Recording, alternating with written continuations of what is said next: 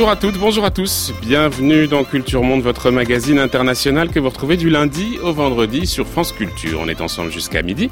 Une émission préparée ce matin par Camille Imbert, mais Samuel Bernard, Marguerite Caton et Garance Munoz, réalisée par Luc Jean Reynaud et mise en onde ce matin par Yanis Djoudad.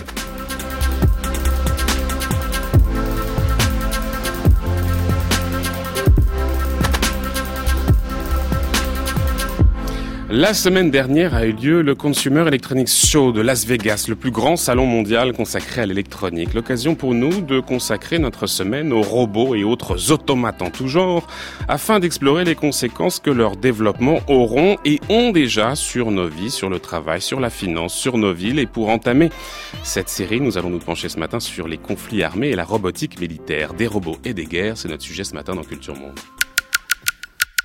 Je deviens folle. Tu l'as tué. Comment peut-il se relever? Ce n'est pas un homme, c'est une machine. Des êtres comme ça, ça n'existe pas. C'est vrai. Pas avant 40 ans.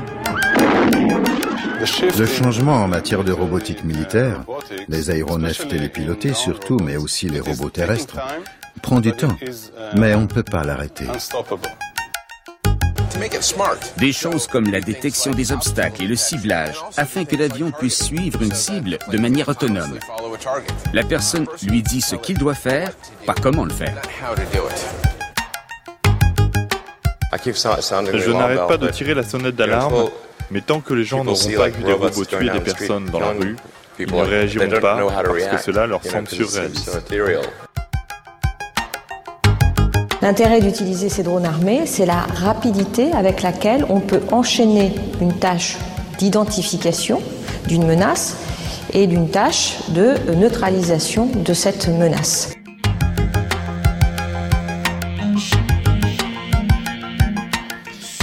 Entendait notamment Elon Musk qui mettait en garde contre l'utilisation de robots tueurs et puis Florence Parly, ministre de la Défense, qui présentait l'intérêt pour la France d'utiliser des drones armés. Puisqu'il y a quelques semaines, en effet, la France a annoncé sa décision d'armer ses drones de surveillance.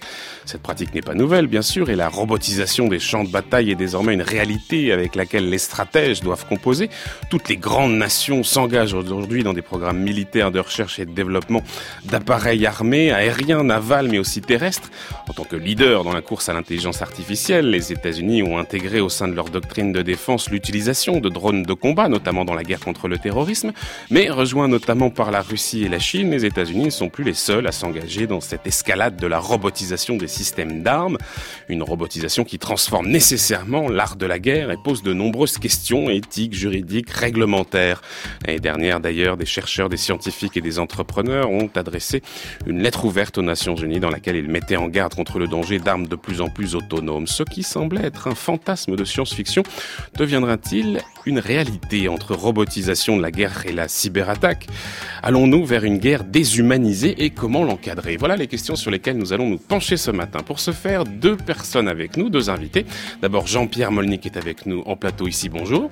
Bonjour. Merci d'être avec nous. Vous êtes un spécialiste des questions de défense et d'armement et directeur adjoint de l'Institut des relations internationales et stratégiques, l'ERIS.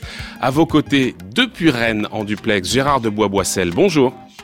Bonjour à tous. Merci également d'être avec nous ce matin. Vous êtes, vous, ingénieur de recherche au CREC Saint-Cyr, le centre de recherche des écoles de Couette-Quidan, et vous aviez notamment euh, écrit il y a quelques temps maintenant, c'était en 2015, Drone et Killer Robots, qui était paru aux presses universitaires de Rennes. Alors on va commencer peut-être avec l'actualité, je vais euh, me tourner vers vous, Jean-Pierre Molny, euh, parce que début décembre, la France a décidé d'armer ses drones qui jusqu'ici effectuaient seulement des opérations de surveillance. À partir de 2019, donc, ils ils auront euh, la possibilité d'être équipés euh, de missiles. La France ne fait que suivre finalement les États-Unis, qu'ils font depuis euh, de longues années. La montée en puissance des drones, c'est le mandat de Barack Obama, mais c'est vrai que ça avait déjà commencé en réalité sous, sous George W. Bush.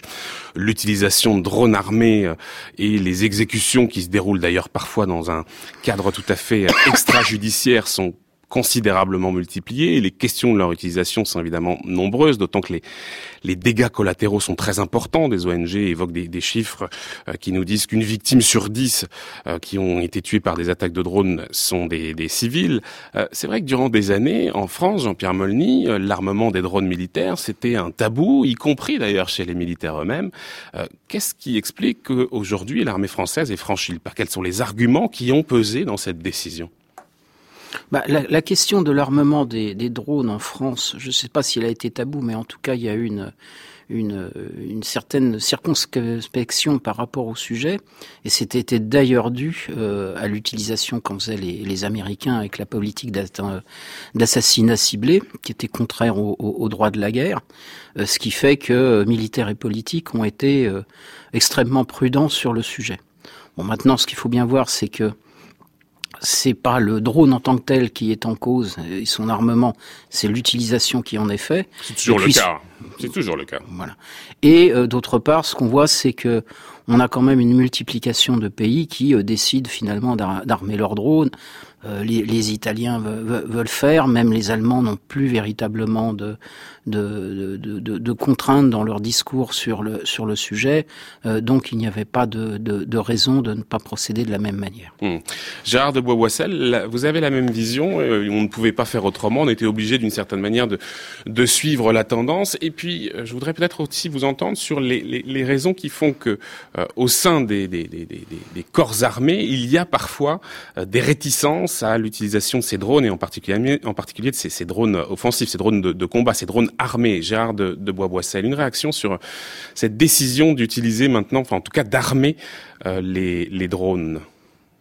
Écoutez, je crois tout simplement que c'est un peu le fruit de l'évolution naturelle du, de, des, avantages que donne la, robotique, euh, je voudrais quand même insister sur le fait que les robots apportent des, avantages qui sont vraiment euh, nouveaux et indéniables dans l'art de faire la guerre. Euh, d'abord un déport, un déport du danger pour le pour l'opérateur, hein.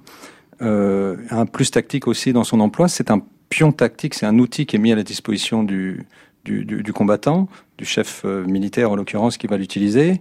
Ce sont des machines, or les machines sont très précises euh, dans, leur, dans leur action euh, et elles sont beaucoup plus rapides que l'homme dans un certain nombre de, de, tâches. Elles peuvent être discrètes, etc.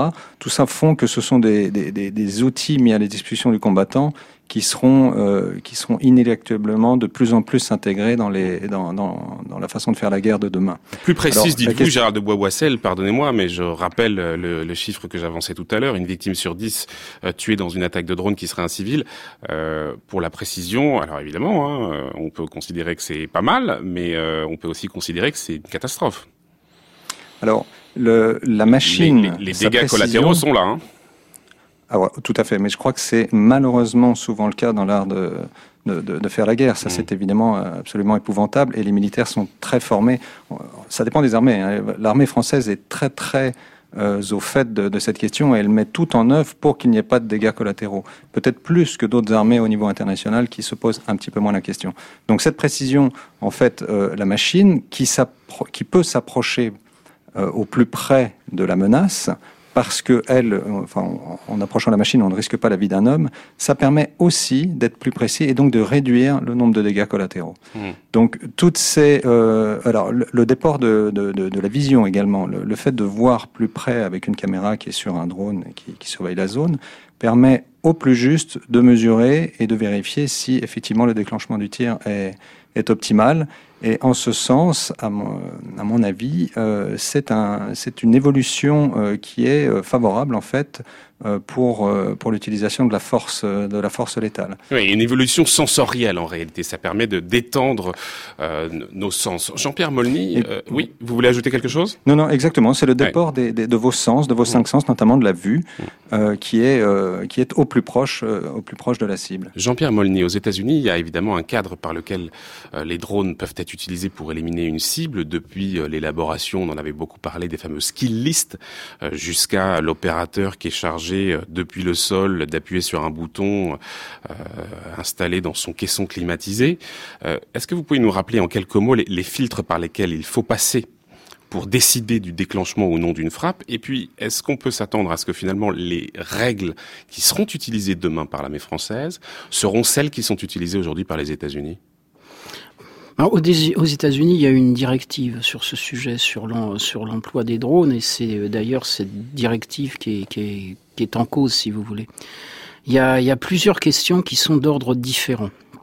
Euh, La première question, c'est encore une fois le droit de la guerre. Et dans le droit de la guerre, il y a un respect de, proportionnalité par rapport à l'action euh, armée, et il y a le fait que euh, on ne doit cibler que des combattants. Vous parliez des, des, des erreurs qui sont commises, des dégâts collatéraux. En fait, vous avez deux types de, de dégâts collatéraux.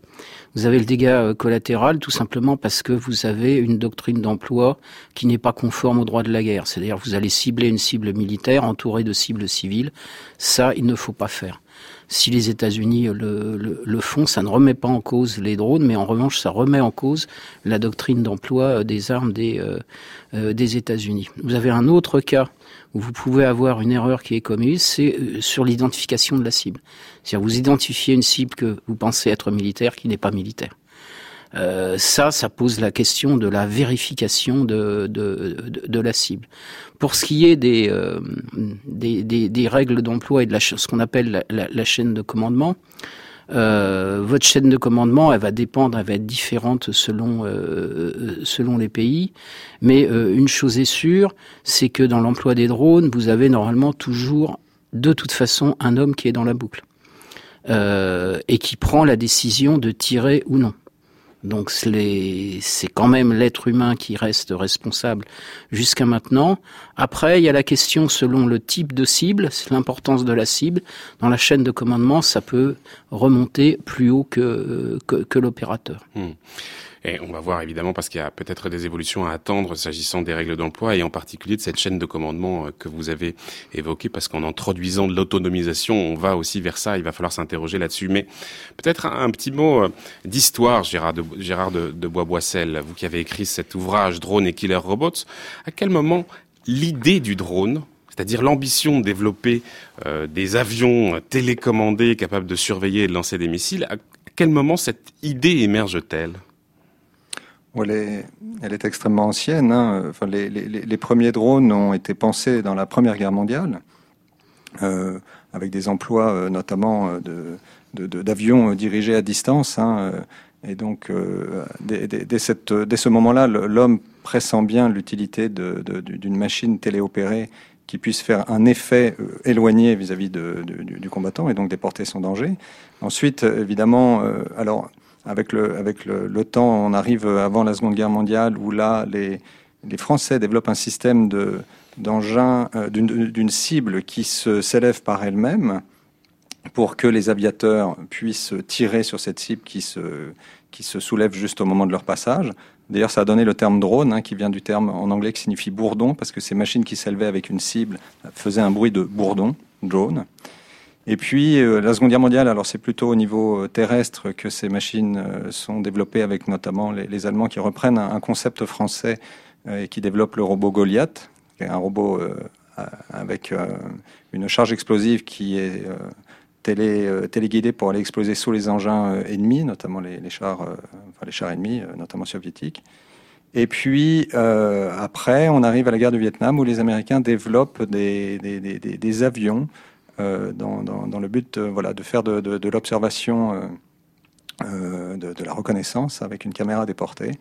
Et puis on en arrive à, voilà, à plus récemment hein, avec ce, grand, cette utilisation à large échelle à partir de la guerre de, la guerre d'Irak par les Américains.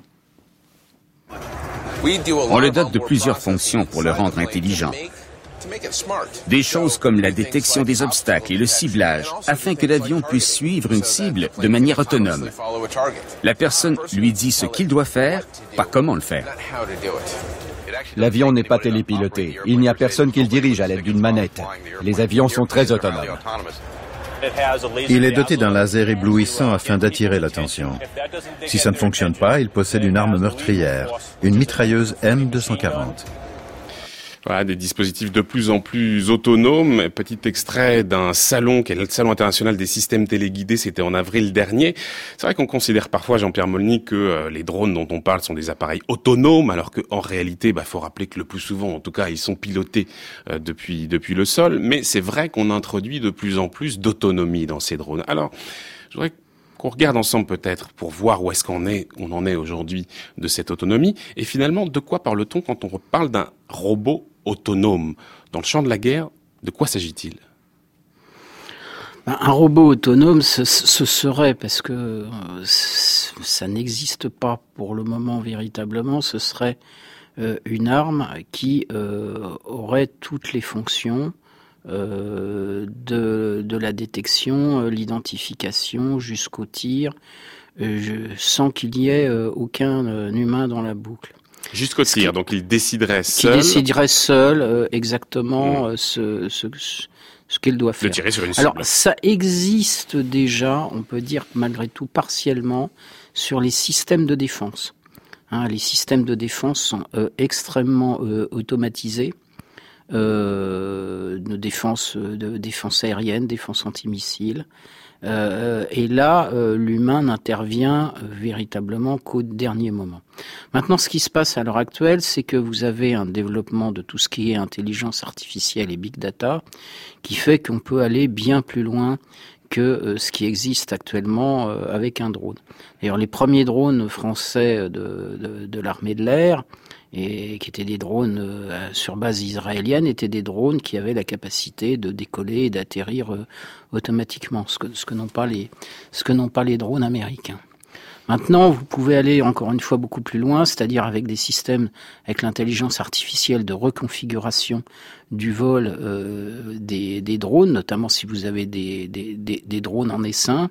Et vous pouvez aller, euh, j'ai envie de dire, le stade plus loin, c'est euh, l'identification de la cible, le choix de la cible. Et le, le risque, c'est qu'effectivement, on soit à un moment dans une situation où l'être humain, même si vous avez l'être humain en fin de boucle, il n'a, au fond, il n'a, pas tellement le choix. Tout est prédécidé avant lui. Hmm. Et si la prédécision, c'est une erreur, euh, il peut devenir extrêmement difficile pour, le, pour l'être humain de, dire, euh, de se dire attention, euh, ma machine est en train de me dire quelque chose de faux. Voilà. Hmm. C'est ça le risque qu'on a à, à, l'heure actuelle.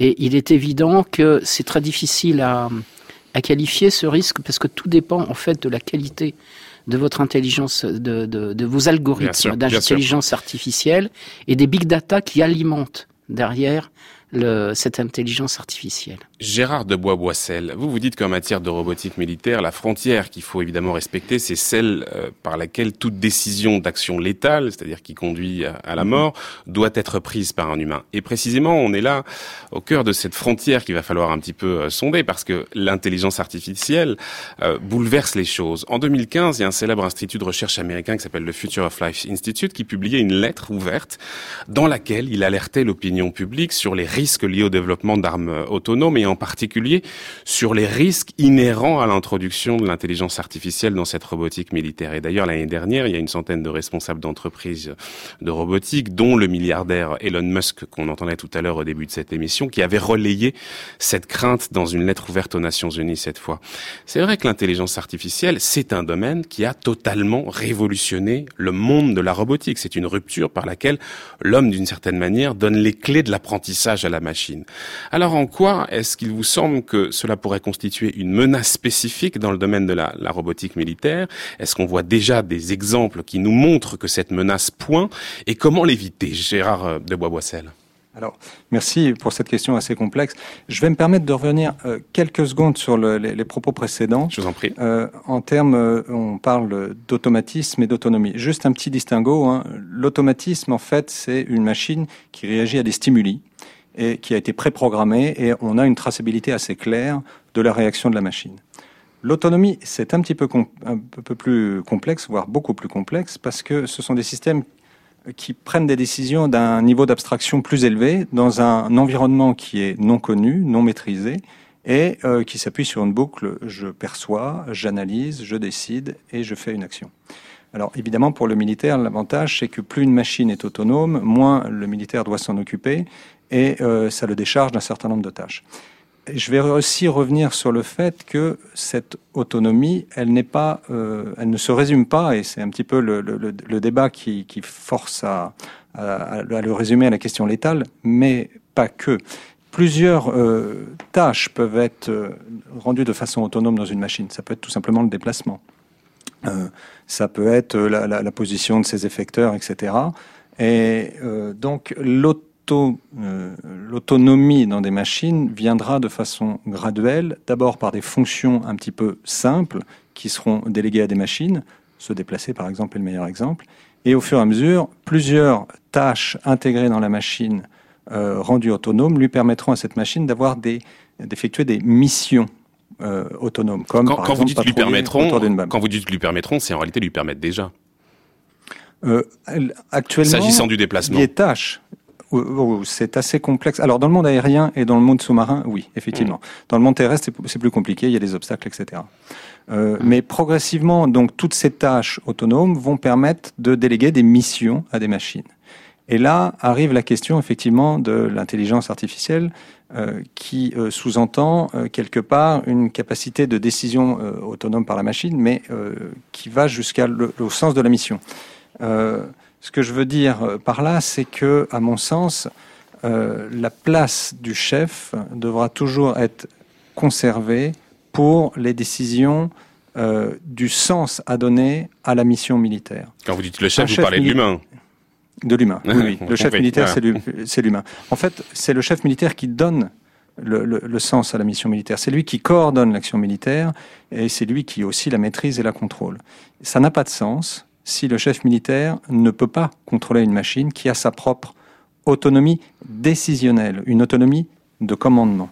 Par contre, une autonomie euh, de, déplacement, par exemple, si, si le chef militaire lui dit je veux que tu te déplaces de, de telle position à telle autre, ça, ça va dans le sens de l'intérêt de l'action militaire.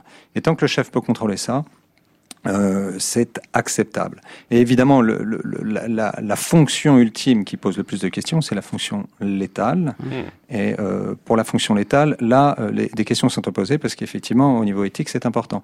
Je dirais, euh, je, je dirais juste que, à mon sens, il est inéluctable que dans certains cas de figure, nous allons euh, dans l'avenir, hein, dans un avenir peut-être un peu lointain, des dizaines d'années, mais on tendra vers des cas de figure extrêmement précis où le chef militaire pourra peut-être déléguer l'activation d'une fonction létale à une machine. Hmm. C'est notamment le cas de menaces saturantes, un, un tir de missile qui, euh, qui, qui vous sature. Mais, qui mais- fonce mais sur vous entendez ce voilà. que disait tout à l'heure Jean-Pierre Molny Il disait en réalité, euh, le militaire va se retrouver effectivement à prendre une décision, mais il y aura un cadre informationnel qui sera déjà tellement euh, prégnant, tellement fort qu'en réalité la décision, euh, elle sera extrêmement conditionnée. Bien sûr, elle est conditionnée par les lois de la guerre, par le respect des règles d'engagement, par le res- respect des, de- des considérations éthiques qui sont propres à une nation. Et la France a vraiment une exigence très très forte dans ce domaine. Mais bien, bien évidemment, je suis euh, tout à fait d'accord avec ça. Euh, et ça sera donc quelque chose de complexe. Mais le, je, je pense qu'il y a certains cas de figure qu'il faut envisager dans l'avenir. Alors ça n'engage que moi. hein, c'est, Oui, je, oui. je parle en mon nom propre. hein, mais euh, le, le- la machine étant plus réactive plus euh, que, que- que l'homme, il est des, des, des, des- des- des cas de figure en cas de menace saturante, en cas peut-être de, de, de saturation de l'espace euh, aérien, en- entre autres, où euh, l'homme activera la fonction létale autonome sur une machine, mais ça sera quand même une décision du chef en amont. Hmm. Et, et ce- voilà. Jean-Pierre Molny, dans la lettre que j'évoquais euh, tout à l'heure de nos responsables d'entreprise et autres chercheurs adressés aux Nations Unies, voilà ce qu'on pouvait lire. Nous n'avons pas beaucoup de temps pour agir. Une fois ouverte cette boîte de Pandore, il sera difficile de la refermer. C'est pourquoi nous vous implorons de trouver le moyen de nous protéger de ces dangers. Voilà ce qu'écrivaient les signataires de cette lettre. Est-ce qu'effectivement, il ne faut pas craindre qu'on mette le doigt dans un engrenage duquel on ne peut pas sortir, on ne peut pas revenir en arrière? Il y a toujours, euh, il y a toujours eu un droit du désarmement. Et dans le droit du désarmement, euh, ça ne conduit pas nécessairement à du désarmement, mais ça peut conduire à du contrôle des armements. Euh, il y a des réflexions hein, qui sont en cours sur le sujet. Le sujet, il n'est pas, pas, abstrait. c'est traité au niveau des, les réflexions sont en cours au niveau des Nations Unies, au niveau de la Commission du désarmement. La difficulté qu'on a à ce niveau-là, c'est véritablement une, difficulté qui est d'ordre technique. Parce que la question, encore une fois, c'est de trouver la- bonne limite entre ce qui est acceptable, et encore une fois, l'autonomisation progr- progressive des systèmes est une bonne chose, et puis comment éviter en fait de passer la ligne blanche? Et dans comment éviter de passer la ligne blanche, je pense que ça, ça a déjà été bien dit, tant qu'on est dans des systèmes qui sont défensif, on peut accepter une très grande autonomisation. Qui définit la ligne blanche? Qui définit la ligne blanche? Ce sera, Là, ce sera euh, à la fois aux politiques. Alors, non, non, non, c'est extrêmement inquiétant quand vous nous dites ça, parce qu'on sait par exemple qu'un Donald Trump a un rapport extrêmement débridé aux armes, on l'avait vu notamment, mais pas seulement lors de la tuerie de Las Vegas, où il avait défendu avec beaucoup de ferveur le lobbying des armes, et on se dit que c'est pas un homme qui est forcément dans la retenue, dans la nuance, et euh, en tout cas celle qu'on pourrait attendre d'un chef de l'État comme euh, les États-Unis, et on se dit qu'il y a peut-être un risque qu'il ne fasse lui, par exemple, sauter le verrou de l'intelligence artificielle dans la robotique militaire. Non, mais votre, votre réflexion est, est intéressante dans le sens euh, où, euh, visiblement, toutes les questions aujourd'hui de désarmement, de contrôle des armements, c'est quelque chose qui n'est plus dans l'air du temps. Ça l'était parfaitement dans les années 70, les années 80, quand on était au, je dirais, au moment le, le, le, plus inquiétant de la guerre froide, où là, il y avait des négociations mmh. permanentes sur le sujet qui ont abouti à la fin des années 80, début des années 90. Et aujourd'hui, on n'en parle pas. Alors qu'en fait, effectivement, il faut essayer de voir si on peut réglementer ce type d'armes. Et réglementer, c'est pas euh, nécessairement interdire totalement, c'est encore une fois fixer une limite. Et ça, c'est tout politique dans le cadre des Nations Unies de définir cette limite. Avec cette difficulté, effectivement, qu'il faut qu'il y ait également des ingénieurs dans la négociation, dans la boucle, qui soient capables de dire exactement voilà ce qu'on peut faire, voilà, enfin, voilà, je, je, quelles sont les plutôt les, les capacités de, de, de, nos systèmes.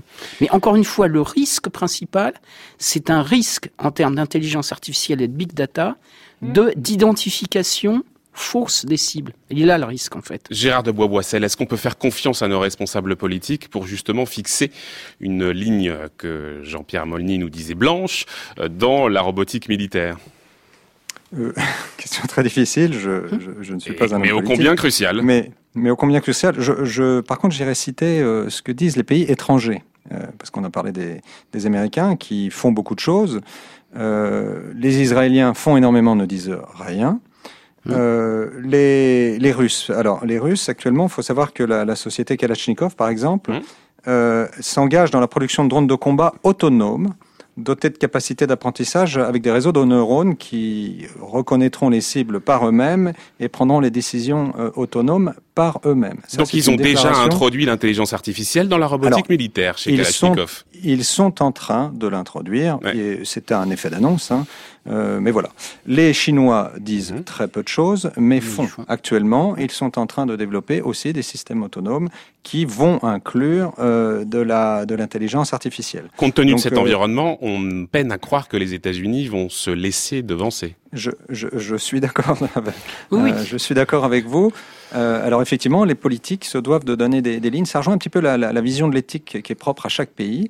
Euh, mais euh, je crois qu'il faut voir ça effectivement le, prisme de l'interdiction totale.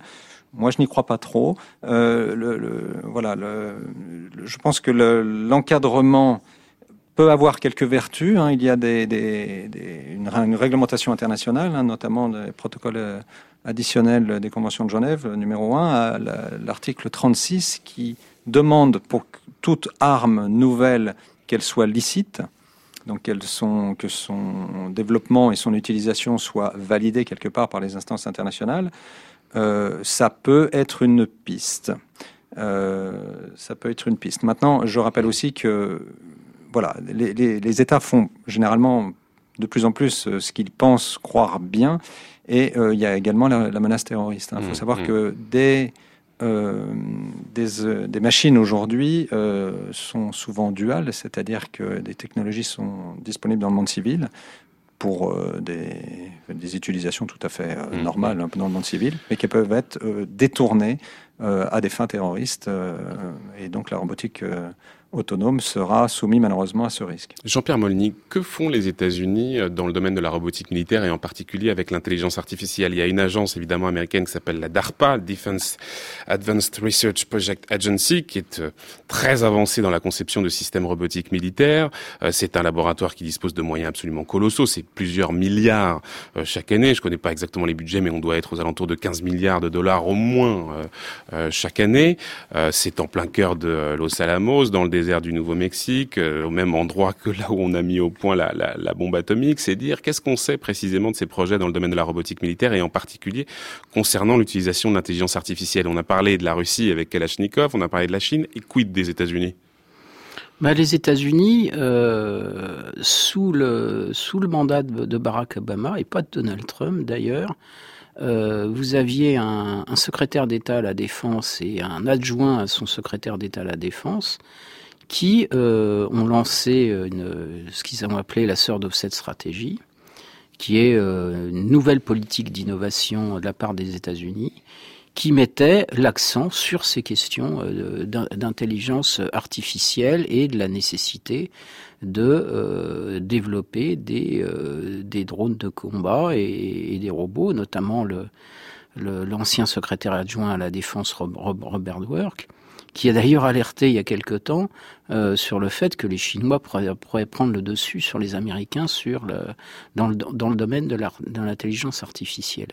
Et il est évident que les, les budgets euh, dédiés à ces questions d'intelligence artificielle, big data, supercomputing, etc., etc., ont euh, augmenté ces dernières années aux, États-Unis. Donc ils sont très actifs. On ne sait pas encore si, cette politique va être poursuivie avec Donald Trump. C'est pas complètement clair. Enfin, on peut penser quand même que le, pli est donné. C'est pas toujours clair avec Donald Trump, vous avez remarqué. Alors, il y a évidemment les États, mais il n'y a pas seulement les États.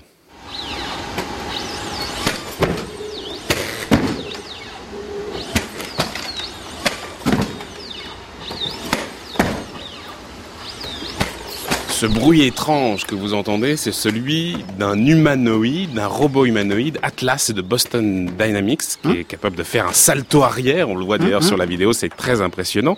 En 2013, le géant Google rachète Boston Dynamics, une société qui développe des machines à deux ou à quatre pattes, des humanoïdes, mais aussi des robots quadrupèdes. Il y a par exemple ce robot qui s'appelle Big Dogs, qui est un quadrupède qui encaisse très bien les coups sans trébucher, qui passe les trous, qui passe les bosses avec une grande dextérité on imagine par exemple qu'il pourrait porter une charge de plusieurs dizaines de kilos. En tout cas, c'est ce qu'il est capable de faire. Et dans un environnement, dans une zone de guerre, ça paraît pas complètement inutile. Alors Google avait assuré dans un premier temps qu'il s'agissait euh, seulement d'un investissement destiné à s'infiltrer. En tout cas, on ne cherchait pas à s'infiltrer dans, le marché du robot utilisé en zone de guerre, mais évidemment, on a du mal à être complètement convaincu que ce ne sera pas un objectif à terme. Ça, c'est une vraie question que celle des acteurs privés qui s'immiscent dans un domaine dont on aurait pu espérer qu'il soit contrôlé par les États, même si en la matière, c'est vrai que euh, ça ne donne aucune espèce de garantie. Je voudrais vous entendre l'un et l'autre sur cette question des acteurs privés. Euh, on va commencer avec vous, Gérard de Bois-Boissel. Euh, alors, je ne suis pas un spécialiste des acteurs privés. Je pense qu'effectivement, il y a une compétition internationale qui s'est mise en œuvre je parlais du groupe Kalashnikov, hein, mhm. euh, vous parlez de Boston Dynamics. Euh, il y a les grands acteurs de l'intelligence artificielle comme Google, qui eux misent beaucoup évidemment sur, ces, sur cette nouvelle technologie. le, je pense que Google cherche à, effectivement à, à, se séparer du monde militaire parce que l'achat de Boston Dynamics n'a pas duré dans le temps. Hein. Il, est vendu aux Japonais. Voilà, ça, a été revendu aux Japonais, oui. Mm récemment, parce que c'est une boîte absolument extraordinaire en termes de, mécatronique, d'intégration euh, de, différentes technologies. Euh, bon, le, Google, eux, vont se focaliser sur le monde, le monde civil, ce qui explique peut-être leur position assez dure vis-à-vis du monde militaire et leur demande d'interdiction des armes autonomes. Mais d'autres acteurs euh, privés vont, eux, vont reprendre le, relais hein, et vont développer des, systèmes. Il y a une course à la à la, au développement de ces, de ces machines. Euh, moi, je pense beaucoup à la dualité quand même. Euh, Kalachnikov, bon, c'est un, c'est un certain secteur, mais je pense que énormément d'entreprises vont se positionner sur plusieurs domaines, du monde civil et du monde militaire. Hum, Jean-Pierre Molny. je ne suis pas un grand spécialiste. Ouais. Jean-Pierre Molny, votre avis là-dessus Parce que euh, Gérard de Bois-Wassel nous dit euh, il y a une certaine, séparation entre les, acteurs privés et les acteurs publics, mais évidemment, euh, on se dit qu'il peut y avoir aussi beaucoup de porosité, et ce qui est fait dans le domaine de la recherche privée peut euh, euh servir aussi la recherche publique. Bah, surtout les technologies qui sont utilisées en termes d'intelligence artificielle et de big data, elles viennent du, civil, elles viennent du monde civil. Euh, c'est un peu ça le paradoxe. Alors sur, Google, effectivement, je pense qu'ils sont très prudents en termes d'image. Euh, maintenant, euh, l'ancien directeur de Google est aujourd'hui président du Defense Innovation Board aux États-Unis, c'est-à-dire un, panel d'experts qui est chargé de conseiller le ministère de la Défense américain sur les technologies futures. Donc effectivement, il y a une porosité. Et je parlais tout à l'heure de la Sword of Set stratégie américaine. Le deuxième pan de la Sword of Set stratégie, c'est justement de pouvoir euh, euh, utiliser les technologies qui, vont qui viennent du monde civil le plus rapidement possible dans le, monde militaire.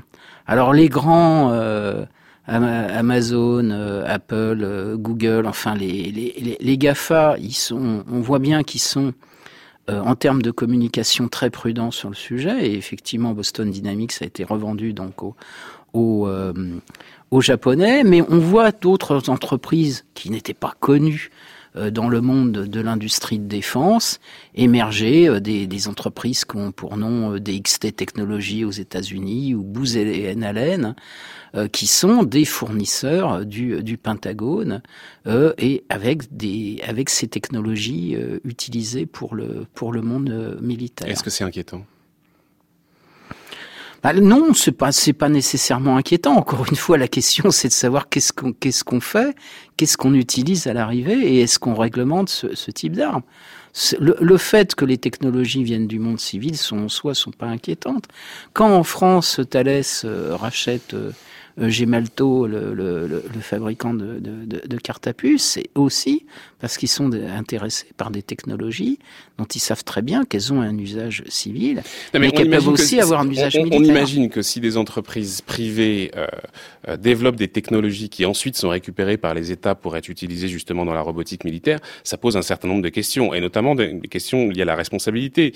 Euh, par exemple, si l'un de ces robots développés par un acteur privé est utilisé dans une zone de conflit, qu'il y a une erreur, je vais mettre des guillemets, qui est effectuée, euh, et que par exemple le dit robot exécute une, une mauvaise cible, on peut se demander à qui attribuer la, la, la responsabilité. Euh, l'entreprise qui a développé la machine, l'État qui l'a utilisé, euh, le programmeur qui a développé le logiciel qui est à l'intérieur. Il y a des vraies questions.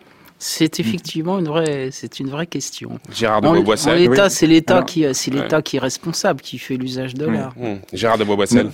Oui, n'oublions pas qu'in fine, c'est le militaire qui utilise ces, ces, ces, équipements. Et le militaire, lui, euh, il, euh, il, a des règles très, très précises euh, d'utilisation, d'engagement, de doctrine, et, et, donc il fera pas n'importe quoi. Surtout, euh, là encore une fois, dans les, dans les armées qui, qui ont une, une forte une forte éthique, euh, ils ne feront pas n'importe quoi. Alors la question, à mon avis, elle n'est pas tellement dans l'utilisation par les militaires. Le, risque d'erreur, ça arrivera. Ça arrive dans des machines qui sont aujourd'hui euh, non autonomes. Euh, oui, il, peut y avoir des explosions non maîtrisées de, de, systèmes ou autres qui peuvent être blessants pour les, gens autour. Bon, je pense que le problème, il n'est pas là. Il est plus dans la confiance que le militaire peut avoir dans ses machines. Mmh. Le militaire n'utilisera pas ses machines s'il n'en a pas confiance. Oui. Mmh. Et là, on rejoint l'intelligence artificielle. Le, le, le, problème de l'intelligence artificielle, enfin, elle a beaucoup d'avantages. C'est-à-dire qu'elle elle, elle va plus vite, elle analyse plus de choses et elle va être d'une grande aide à la décision ou à l'autonomie. On parle. La question, je vous en prie. Oui, la question pour le chef militaire, c'est la confiance. Est-ce qu'il aura confiance dans une machine mmh, où il aura mmh. beaucoup de mal à pouvoir tracer euh, c'est la traçabilité de l'intelligence artificielle. Comment l'intelligence artificielle arrive à telle décision? Et moi, je veux avoir confiance dans, ma, dans, dans, dans cette machine, et donc je veux savoir mmh, comment elle procède. Et là, là, là est la question à mon sens. Gérard de Bois-Boissel et Jean-Pierre Molny sont nos invités dans cette semaine consacrée à un futur sans humain et aujourd'hui des robots et des guerres. France Culture, Culture Monde, Florian Delorme. Et on va se projeter dans le cyberespace parce qu'avec le développement du numérique, le cyberespace est devenu un nouvel espace de conflictualité dans lequel s'affrontent les États, mais aussi les entreprises et les sociétés privées, les sociétés civiles, pardon. Euh, le monde virtuel est peut-être l'endroit rêver entre guillemets pour faire la guerre. Il est très difficile de, de voir d'où viennent les attaques.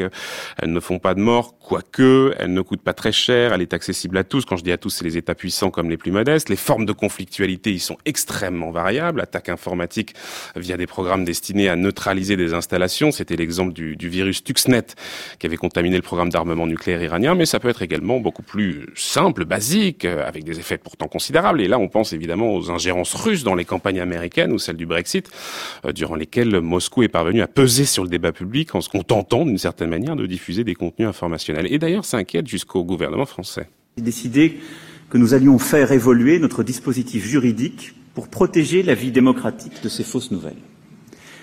Un texte de loi sera prochainement déposé à ce sujet. En période électorale, sur les plateformes Internet, les contenus n'auront plus tout à fait les mêmes règles. Comme vous le savez, propager puissamment une fausse nouvelle sur les réseaux sociaux ne requiert aujourd'hui que quelques dizaines de milliers d'euros et euh, peut se faire dans l'anonymat complet. Les plateformes se verront ainsi imposer des obligations de transparence accrues sur tous les contenus sponsorisés afin de rendre publique l'identité des annonceurs et de ceux qui les contrôlent, mais aussi de limiter les montants consacrés à ces contenus. Voilà le projet de loi dit fake news. Bonjour Frédéric Douzet. Bonjour. Bonjour, merci beaucoup d'être avec nous ce matin. Vous êtes professeur à l'Institut français de géopolitique de l'Université Paris 8 Vincennes-Saint-Denis et puis titulaire de la chaire Castex de cyberstratégie. On entendait à l'instant le projet de loi euh, que veut faire aboutir Emmanuel Macron.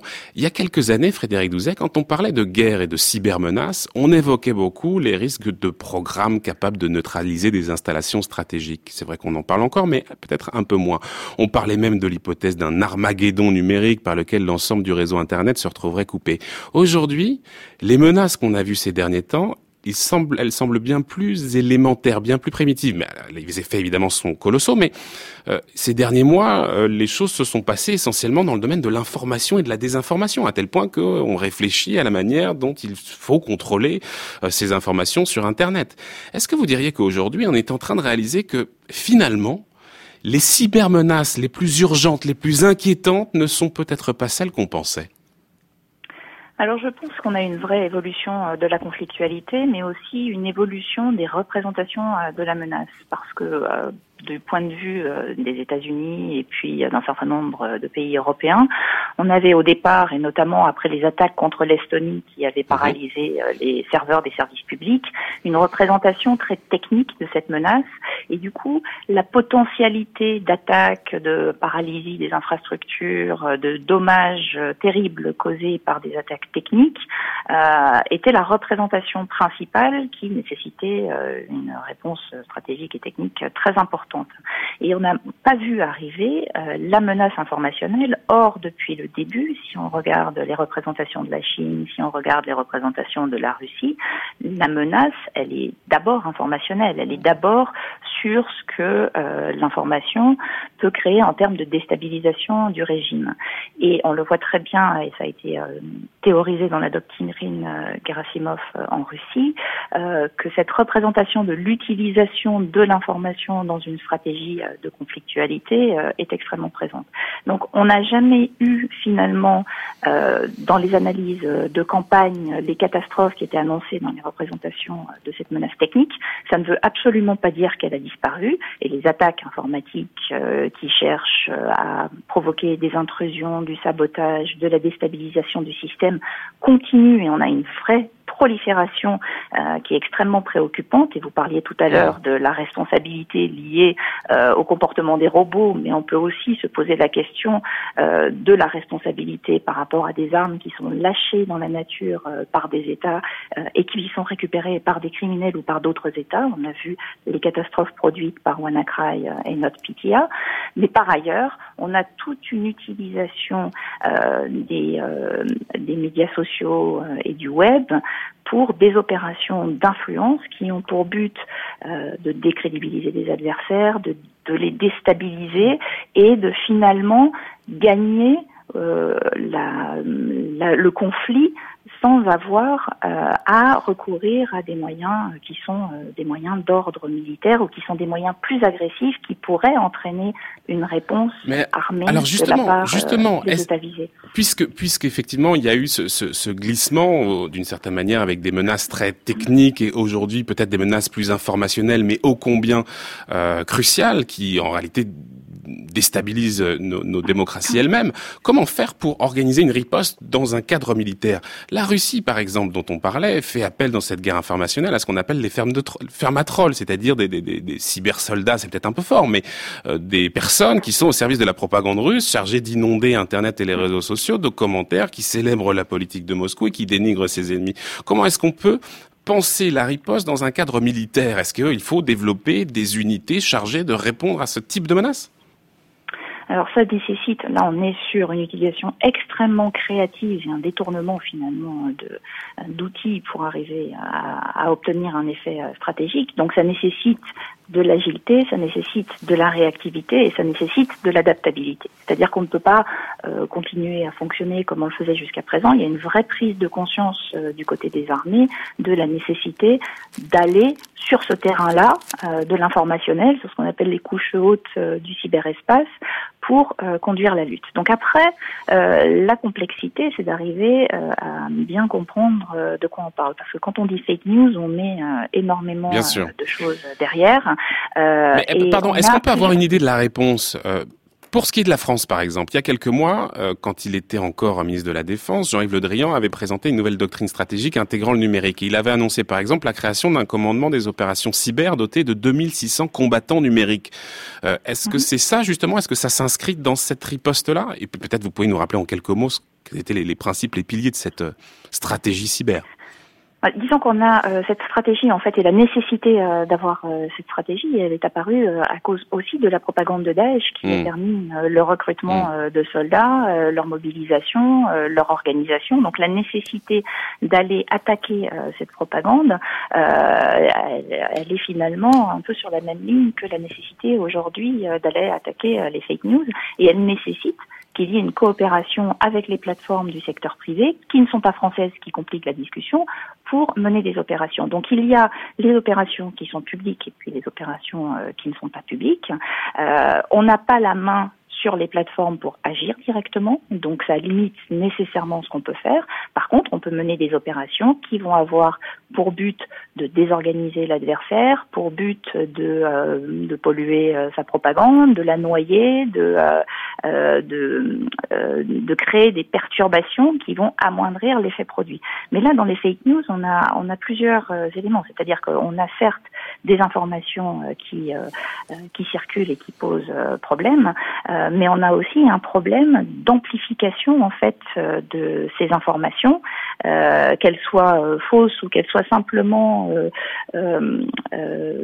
présentés avec un biais et qui ont pour but d'influencer euh, l'opinion, parce qu'avec le cyberespace, on les a en, en, quantité qui sont industrielles. Donc parfois, c'est moins la nature de l'information que la quantité, avec sa viralité, avec les botnets, euh, qui va rentrer en jeu. Donc on a du côté des plateformes des possibilités euh, d'action euh, là-dessus euh, qui vont conduire à détecter un certain nombre de choses de manière automatique, mais c'est extrêmement délicat aussi puisqu'il faut arriver à savoir ce qui est vrai euh, de ce qui est faux. Donc quand on a des informations qui sont complètement fausses à but de profit ou on cherche à faire cliquer quelqu'un pour gagner de l'argent, ça, les plateformes arrivent à le détecter assez facilement et en fait enlèvent l'incitation en les empêchant de récolter de l'argent. Pour le reste, c'est compliqué. Donc on a ce problème de diffusion industrielle et de comment arriver à détecter ce qui est faux pour lutter. On a le problème des algorithmes qui renforcent automatiquement les messages, c'est-à-dire qu'on vous propose toujours plus de contenu euh, quand vous commencez à liker quelque chose. Et donc euh, là, sur la propagande notamment, euh, c'est euh, c'est un vrai euh, problème. On a la possibilité d'utiliser du big data pour faire du micro-targeting et ça c'est beaucoup plus difficile à, à, contrôler. On a le problème des de ceux qui sont payés pour diffuser des fake news, donc avec les fermes de robots, etc. Euh, on a le problème des, euh, euh, de la publicité qui est payée par des sources d'influence, donc il faut identifier. Donc on a énormément de choses comme ça. Euh, et, ce, qui, est frappant dans ce que vous nous dites, c'est que au fond, euh, ces problèmes ne sont pas aussi techniques qu'on pourrait le penser, ou en tout cas que pour les gérer, pour y faire face, il faut intégrer de plus en plus d'humains en réalité. Et ça, c'est un paradoxe parce que bien sûr, le cyberespace, c'est d'une certaine manière l'objet le plus abouti du point de vue technologique et celui dont on pense qu'il aurait peut-être le moins besoin des, des humains. Voilà là un, un paradoxe intéressant. Jean-Pierre Molny, peut-être réaction très rapidement, on arrive au terme de cette émission, mais que vous inspire justement l'évolution de la nature de la conflictualité dans le cyberespace bah, la propagande, ça a toujours existé. Hein. Euh, on voit bien dans les années 50 avec les avec les États-Unis. Ce qu'il y a, c'est que maintenant, effectivement, on a avec Internet et, et les réseaux sociaux des moyens fantastiques de, de, propagande. Et comme ça a été euh, très bien dit, le problème, c'est que pour l'instant, on peut réglementer au niveau national et que là, on est dans un espace qui est complètement ouvert, qui est complètement globalisé, et donc euh, on n'a pas le, on n'a pas un contrôle, un, contrôle total. Hmm. Bon, après, il y a, je dirais qu'il y a des choses toutes bêtes aussi à faire. C'est, il faut bien éduquer également nos, nos citoyens. À, reconnaître la bonne information de la mauvaise information. Alors, toute bête, toute bête, euh, c'est un défi immense et absolument central en réalité. Exactement. Merci beaucoup en tout cas à Frédéric Douzet qui est avec nous par téléphone. Je rappelle que vous êtes professeur à l'Institut français de géopolitique de l'Université Paris 8 Vincennes-Saint-Denis et titulaire de la chaire Castex de cyberstratégie. Merci d'avoir été avec nous par téléphone ce matin. Je vais vous sauver. Ma mission est de vous protéger. Vous êtes programmé pour extermination.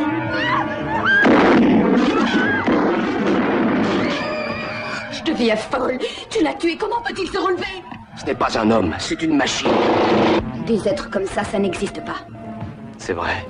Eh oui, euh, la fiction qui aussi nous éclaire sur les enjeux qu'on a évoqués ce matin de cette euh, guerre, de cette guerre des robots qui peut-être adviendra demain. Merci beaucoup en tout cas à nos invités Jean-Pierre Molny d'avoir été avec nous ce matin. Je rappelle que vous êtes euh, spécialiste des questions de défense et d'armement et directeur adjoint de l'Institut des relations internationales et stratégiques. Un grand merci également à Gérard Debois-Boissel qui était avec nous depuis Rennes, qui est ingénieur de recherche au CREC Saint-Cyr, centre de recherche des écoles de Couette-Quidan. Et je rappelle pour les auditeurs que vous aviez écrit Drone et Killer Robots aux presses universitaires de Rennes. C'était en 2015. On mettra évidemment les références de votre ouvrage sur le site de France Culture, sur le site de Culture Monde. Un grand merci. je remercie également les techniciens qui à Rennes ont permis de faire ce duplex.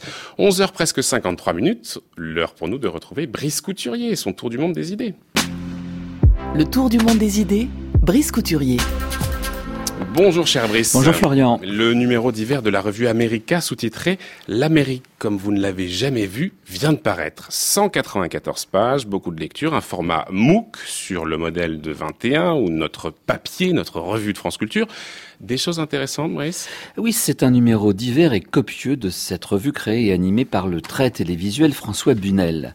Un grand entretien avec Paul Auster, il y est beaucoup question de Trump, évidemment, un portrait de la ville de Chicago brossé par Véronique Ovaldé en multipliant les témoignages d'habitants sur leur ville, et surtout, surtout le récit d'une rencontre, celle de deux vieux dandys de la littérature américaine, Tom Wolfe et Gay Talese, par Bunel lui-même au domicile huppé du second dans l'Upper East Side. Mais François Bunel n'oubliera pas d'aller déposer à son portier le légendaire chapeau immaculé oublié par le second, le fameux l'homme au smoking blanc. Tom Wolfe considère Gay Talese comme le véritable inventeur du nouveau journalisme. Les écrivains américains, depuis Hemingway, on le sait, ont toujours utilisé les techniques du journalisme pour insuffler de la vie à leurs histoires. Mais c'est à ce nouveau journalisme-là que l'Amérique doit le meilleur de sa littérature, du moins dans les années 60. Pour les uns, comme le déjanté Hunter Thompson, le nouveau journalisme, c'était une façon de se mettre soi-même en scène en évitant aussi longtemps que possible le sujet du reportage pour lequel on était payé. Pour Gay Talese et Tom Wolfe, c'était une forme de littérature basée sur des faits réels.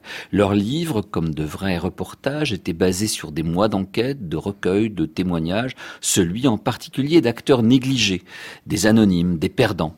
Un réalisme dans l'esprit du roman européen du XIXe siècle, utilisant notamment le biais du monologue intérieur pour tenter de saisir les motivations de personnalités authentiques. Comme notre roman réaliste, ce nouveau journalisme américain a été la technique la mieux à même de rendre perceptible un ensemble de mutations sociales et culturelles extraordinaires traversées par les États-Unis entre les années 60 et 80. La quasi-totalité des livres de Tom Wolfe sont disponibles en livre de poche. Je serais curieux de savoir pourquoi un seul manque à l'appel.